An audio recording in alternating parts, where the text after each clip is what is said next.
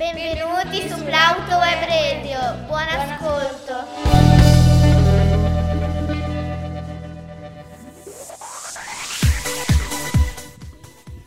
Ciao a tutti, sono Sebastian Antonini di Plauto Web Radio e oggi vi parlerò dell'ornitorinco.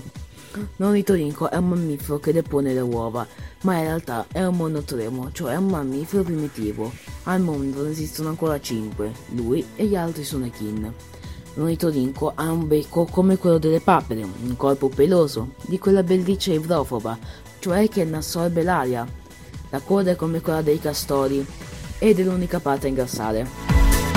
Le zampe anteriori sono perfette per nuotare, ma non per camminare, infatti deve camminare sulle proprie nocche. Invece le zampe posteriori sì sono utili per camminare, ma durante il nuoto sono completamente ferme.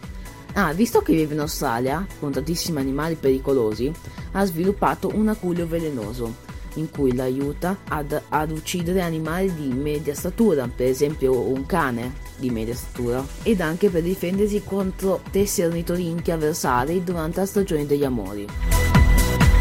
L'ornitorinco caccia ad occhi chiusi ed a naso chiuso, e vi direte ma come fa a cacciare se non sente e non vede? Caccia con l'elettrolocazione, un, se- un suo sesto senso, in cui riesce a rivelare anche crostacei o vermi che sono sotto le rocce, quasi invisibili da vedere ad occhio nudo. L'ornitorinco ha solo un buco da cui espelle le sue feci e anche le uova. La madre, per nutrire i piccolini, de- suda del latte, e che è una cosa un po' schifosa.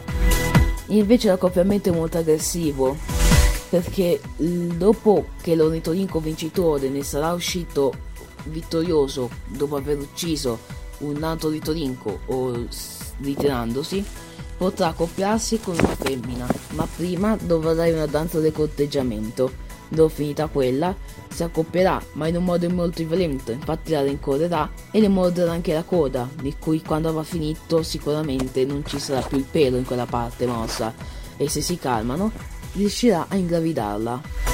Così avrà anche lui una sua nuova generazione. Questo è tutto ciò che dovete sapere sugli ornitorinchi. Da Sebastian è tutto. Spero che vi sia piaciuto. Ciao!